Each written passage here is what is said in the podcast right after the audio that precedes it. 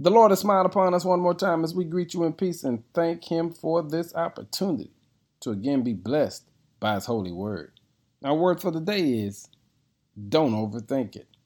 Psychologists describe overthinking as a tendency to lose control of one's thoughts and obsess over situations with negative ruminations.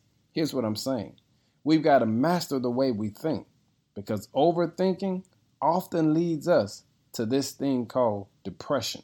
It often leads us to anxiety, discouragement, even post traumatic stress disorder. And to numb the pain, here's what we do we start binging. We binge eat. We binge drink. You understand. We put ourselves in harmful situations. But the Word of God lets us know in Colossians 3, verse number 2, we have power to do better than that. Here's what it says Think about the things of heaven and not the things of earth. Family, what do you spend most of your day thinking about?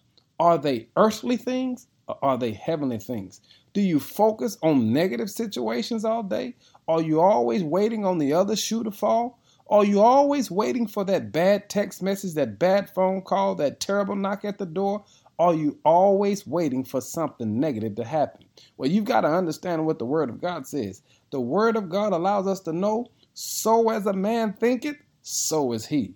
So here's what I want to suggest to you think about the things of heaven and not the things of earth. Don't overthink it.